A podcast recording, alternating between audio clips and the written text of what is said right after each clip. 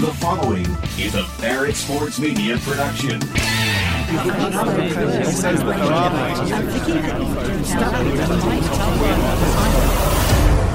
We do the digging so you don't have to. We've got breaking news. Breaking news. Breaking news. Bringing you the biggest stories from the industry you care about. This is the Media Noise Podcast. Well, let's hear it. Now, here's your host, Demetri Ravanos.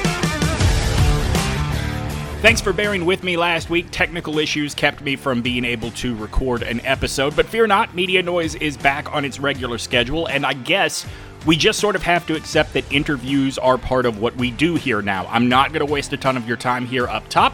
I reached out to Paul Finebaum, asked if he would like to be a part of the podcast this week. He said yes, so here is my interview with the SEC Networks and ESPN's Paul Finebaum.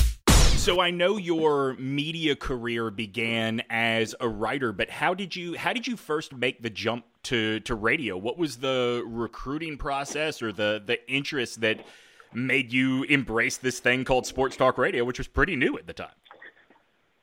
Yeah, I, I interestingly I dabbled in it uh, for the first time fairly early in my career. Uh, Eli Gold, who was a the legendary uh, sports figure, he's the voice of the Crimson Tide, was doing a, a daily show in Birmingham in the mid '80s, and he had to be in Daytona every Tuesday night to host NASCAR live. Mm. So he he needed a, a fill-in. Uh, so they labeled the, the name of the show "Fussing with Finebaum."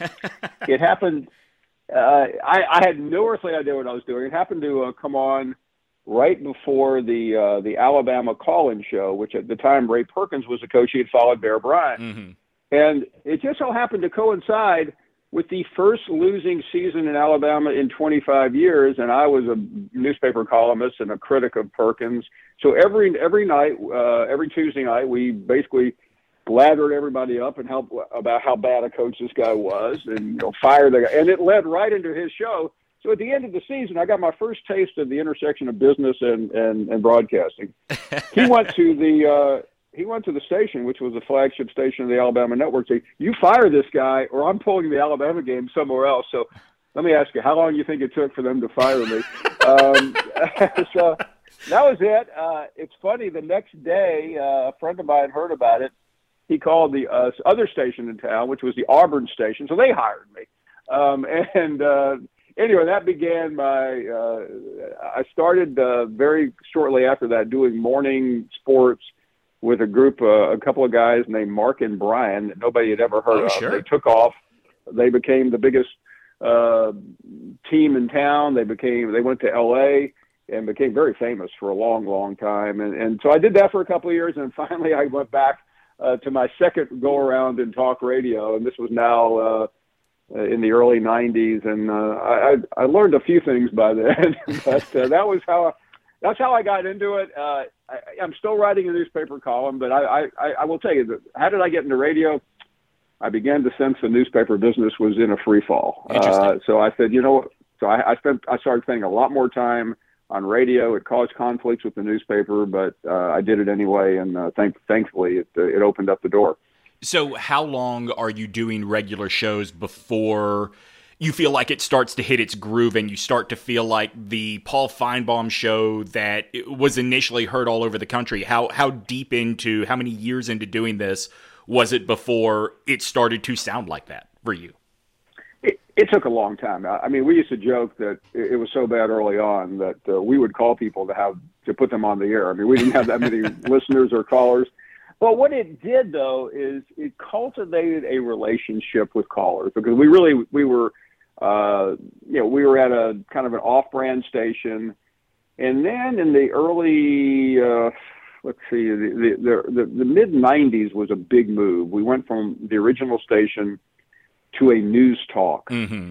and it was a more successful station. And we followed Rush Limbaugh, and it really helped because the show was based in sports. But when you follow Limbaugh, you you have a very conservative audience, right? Uh, they want to talk about things that they are interested in. So it was a sports show, but we would veer off. Uh, you know, we would get away from sports for, uh, you know, like remember in the contra- the, the election of 2000, uh, between Gore and, and Bush Gore. Uh, you know, we would spend a lot of time on that, uh, which led to 9/11, which we you know we we we dedicated enormous time to, and and other events.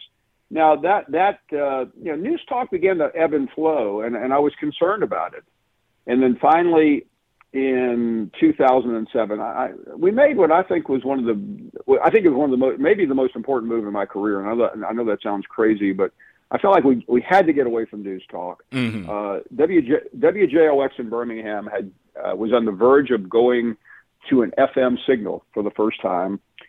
Uh, we made the jump. Uh, a lot of people. Uh, we had about five or, five or six people on our staff, and I I, I, I said I'm, I'm asking you all privately to tell me which what what should we do and all five voted to stay where we were. And I broke the tie and decided we needed to leave. Um, and we uh, we went to JOX, and it was so we went there two weeks after Nick Saban arrived in Alabama, and within a year, our men twenty five fifty four number had quadrupled. Yeah. Uh, w- was it FM? Was it Saban? Was it all, all of the above? I don't know, but but it, I mean, suddenly we were legitimate. We were a legitimate sports station. Yeah, I mean, uh, honestly, I was I was about to ask that very question of, do you think that was the move to FM, or do you think sports radio became that much more important in Alabama at that point? But FM was critical because you, you, this is now 2007, and, and AM radio was in trouble. Uh, but Nick Saban was really the answer. I mean, right. Uh, uh, everything was so important. Uh, everything was was five times more important than it was the previous day when when he arrived. Uh, you know, he won a national championship in within uh, two within three years, and in in 2000 in the aftermath of the 2009 national championship season, we we got a call that I thought was a joke.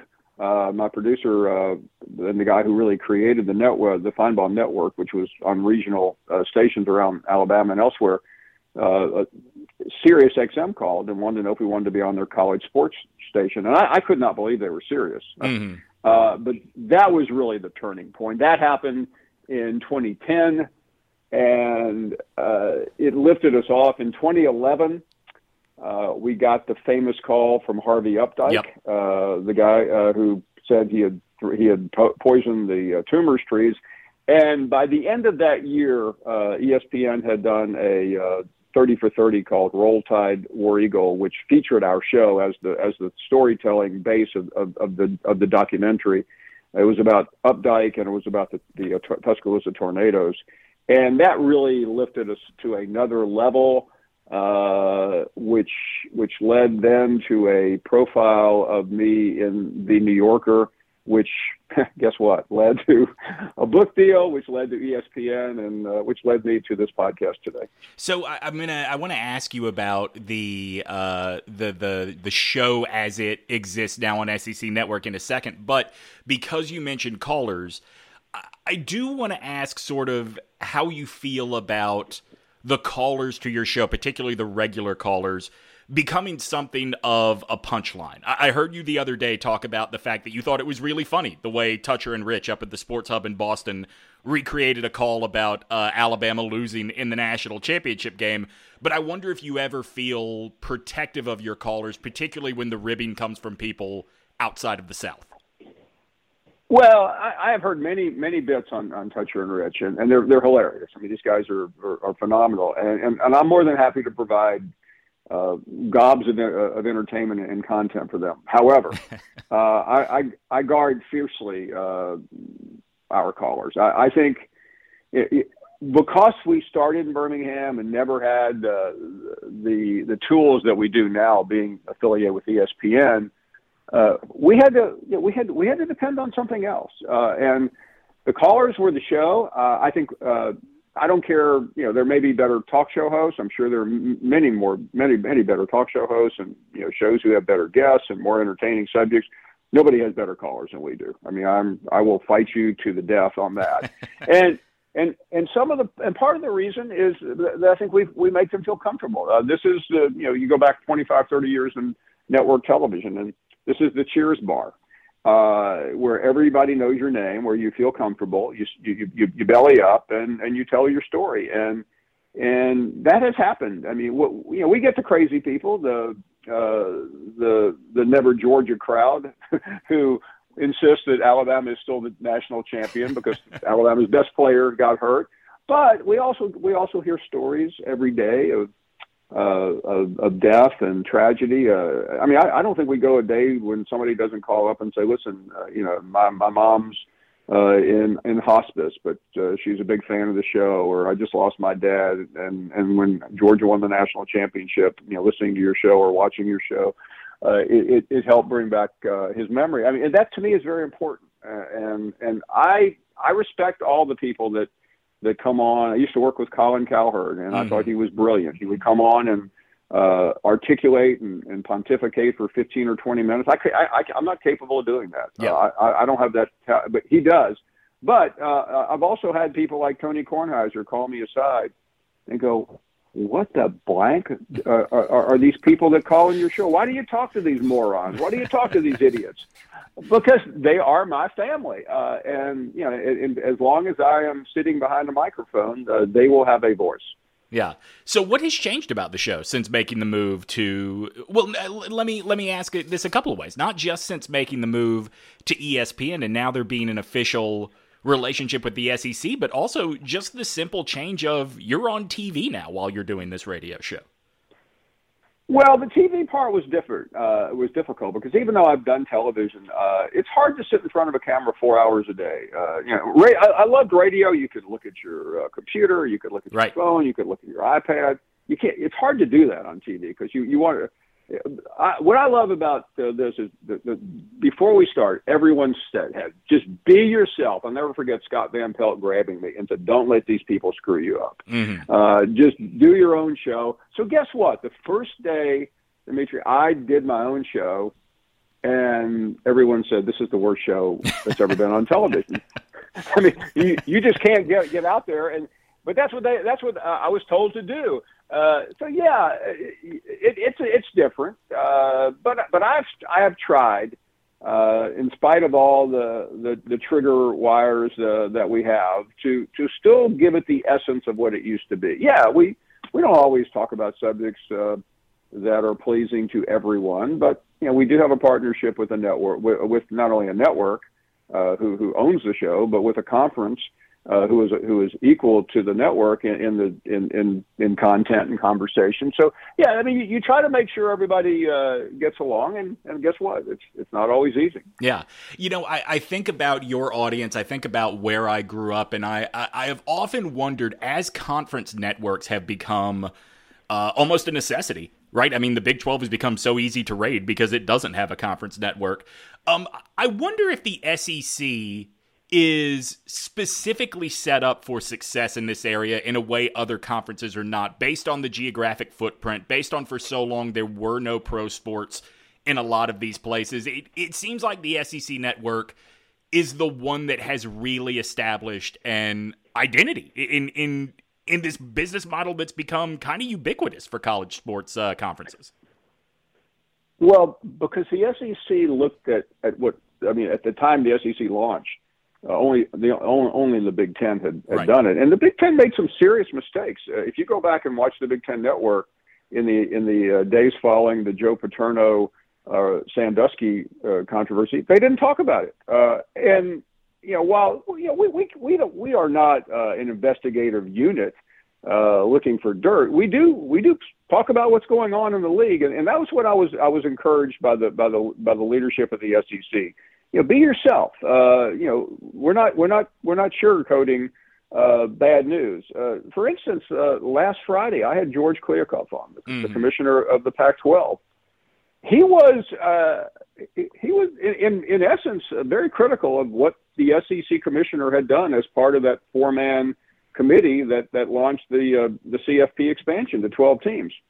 I'll let him talk. I, I didn't uh, prosecute him. Uh, we've heard from the SEC countless times. We've heard from other commissioners, and uh, in fact, I I spoke to the uh, I, I've spoken to people at the SEC about it in the aftermath, and they said great. Uh, they yeah. they want they want people to know that this conference uh, network is is is open for for business. That you, that you are going to come here and get a fair hearing.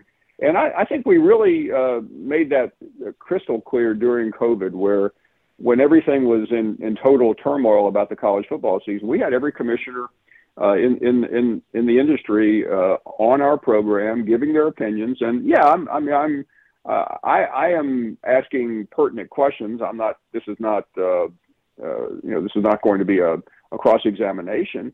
Um, we just we just we just want to we just want whatever whatever whatever your, your version of the truth is, then we would like to hear it, and then let everybody else decide. Did you ever think when you started down the road of let's call it let's call it a multimedia Finebaum empire where you're writing and doing radio and making TV appearances, were you able to foresee a day where you are making appearances on ESPN's morning show outside of college football season that college football has really established itself in the national sports hierarchy in the way it has? No, uh, I mean I was when I if you go back 35, 40 years when I began, I mean, I would I would have said, yeah, if, if I'm writing a column uh, for a newspaper in my uh, in my 60s, uh, I would have taken it. I never dreamed that any of this was possible, and and even uh, I mean, I, I am still I've been at ESPN now uh, almost uh, nine years, mm-hmm. uh, and and I still get a little doe-eyed when when I mean I'm. Uh, you know, I, I mean, to me, it's it's. I mean, I, it's still hard to to to to wrap my arms around in many ways because. uh I mean, I'm I never I I mean all of my life I've been in fairly small towns, uh, and, and then suddenly, uh, you know, I start flying up to uh, Bristol, Connecticut uh, to do Sunday morning Sports Center. I'm walking through there, I'm going, wow. I mean, at, at, at this point in my career, and I'm realistic about where I am, uh, I shouldn't probably be that uh, like uh, mesmerized by where, but, but by where I am. But but and even uh, you know for until COVID, I was going to New York uh, every week during the season, and I, I'm I'm sitting there with Greenberg, and and here's you know uh, you know I mean I, you know and, and Stephen A. and I'm running into uh, countless uh, celebrities from all over the the, the industry, and I'm like going this. I, I mean, I'm still having a hard time wrapping my arms around, it, even though I, I'm you know I I, I can you know follow the bouncing ball a little bit. But but yeah, I, I, this has been an experience I never dreamed of. How about the SEC's place in the national sports hierarchy specifically? I mean, certainly you are always going to hear fans from outside of uh, probably the traditional college football foot uh, footprint. Period. Not just the SEC states say they have fatigue for the conference. Yet the coverage is there. People still watch.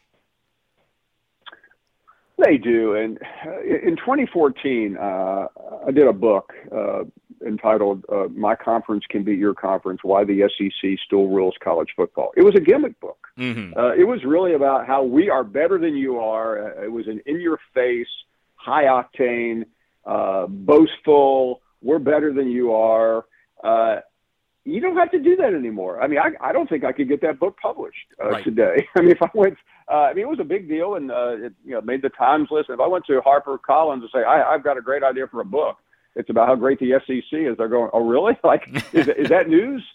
Um, and I mean, yeah. Do we uh, do we do we irritate the rest of uh, college football with our boasting? Of course, but I mean, I just got back. Uh, from the national championship game in, in 14 degrees Indianapolis, and it was between two SEC teams. So what? I mean, you don't really need to to pile on when when it's self evident. Yeah, the traditional SEC hotbed of Indianapolis, Indiana. Uh, yeah. Before I let you go, I do sort of want to ask you about the conference's media future because we are coming up on the day that the SEC on CBS will be no more, uh, and the SEC turns over all of its media rights to ESPN. I wonder if there is anything you think the conference is giving up, be it visibility, be it whatever, by leaving that 3:30 kickoff window on CBS.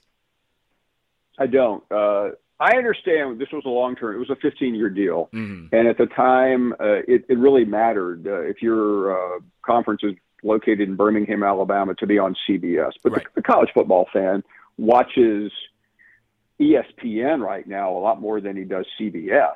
Uh, I, I mean, if, if you're if you're a fan in Birmingham or Knoxville or Jackson, Mississippi, I mean, how many times are you watching CBS uh, throughout the week during college football season versus how many times are you on ESPN for Monday Night Football? I mean, yeah, you go over there uh, during the you, know, you might go over there for a, a, a pro game.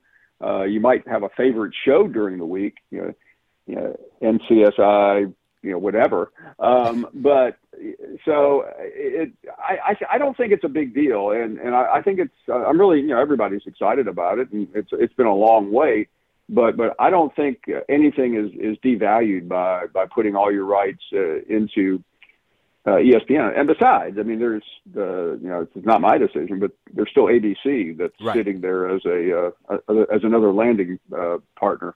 No, to to your point, I make the joke seemingly every Saturday on Twitter that I don't know what young Sheldon is outside of football season. Like it's it's just not something that comes across my radar unless it's a commercial that pops up during the SEC game. So the the move to ESPN, totally understand. Could you foresee a day like as the media landscape changes, where you know, one of the big games, be it the Iron Bowl, Florida, Georgia, Alabama, LSU, where that's not on ESPN. That's an ESPN Plus exclusive now. I I suppose yes, it's possible. Um, my gut feeling is it won't happen. Uh, yeah. Uh, I mean, I think the you know I think the people that run the SEC are are very pragmatic and smart people, and and they they know their audience. Uh, it just it's interesting that the SEC headquarters is in downtown Birmingham, and as you know, Birmingham is the number one football mm-hmm. market in the country, and it's not really close. Uh, so I, I think that would be a dangerous path. I mean, I, I can assure you, I have no earthly idea what my bosses are thinking, uh, and, and uh, but I would not, as, as a as a as a as a consumer of college football, you know, forgetting my role, uh, I, I would not be in favor of that. A big thank you to Paul Finebaum, who, of course, you can see on the SEC network and various ESPN programs throughout the week. Thank you for joining me, and we'll talk to you next week on another edition of Media Noise. This concludes our broadcast day. Thanks for listening to the Media Noise Podcast with Demetri Ravanos.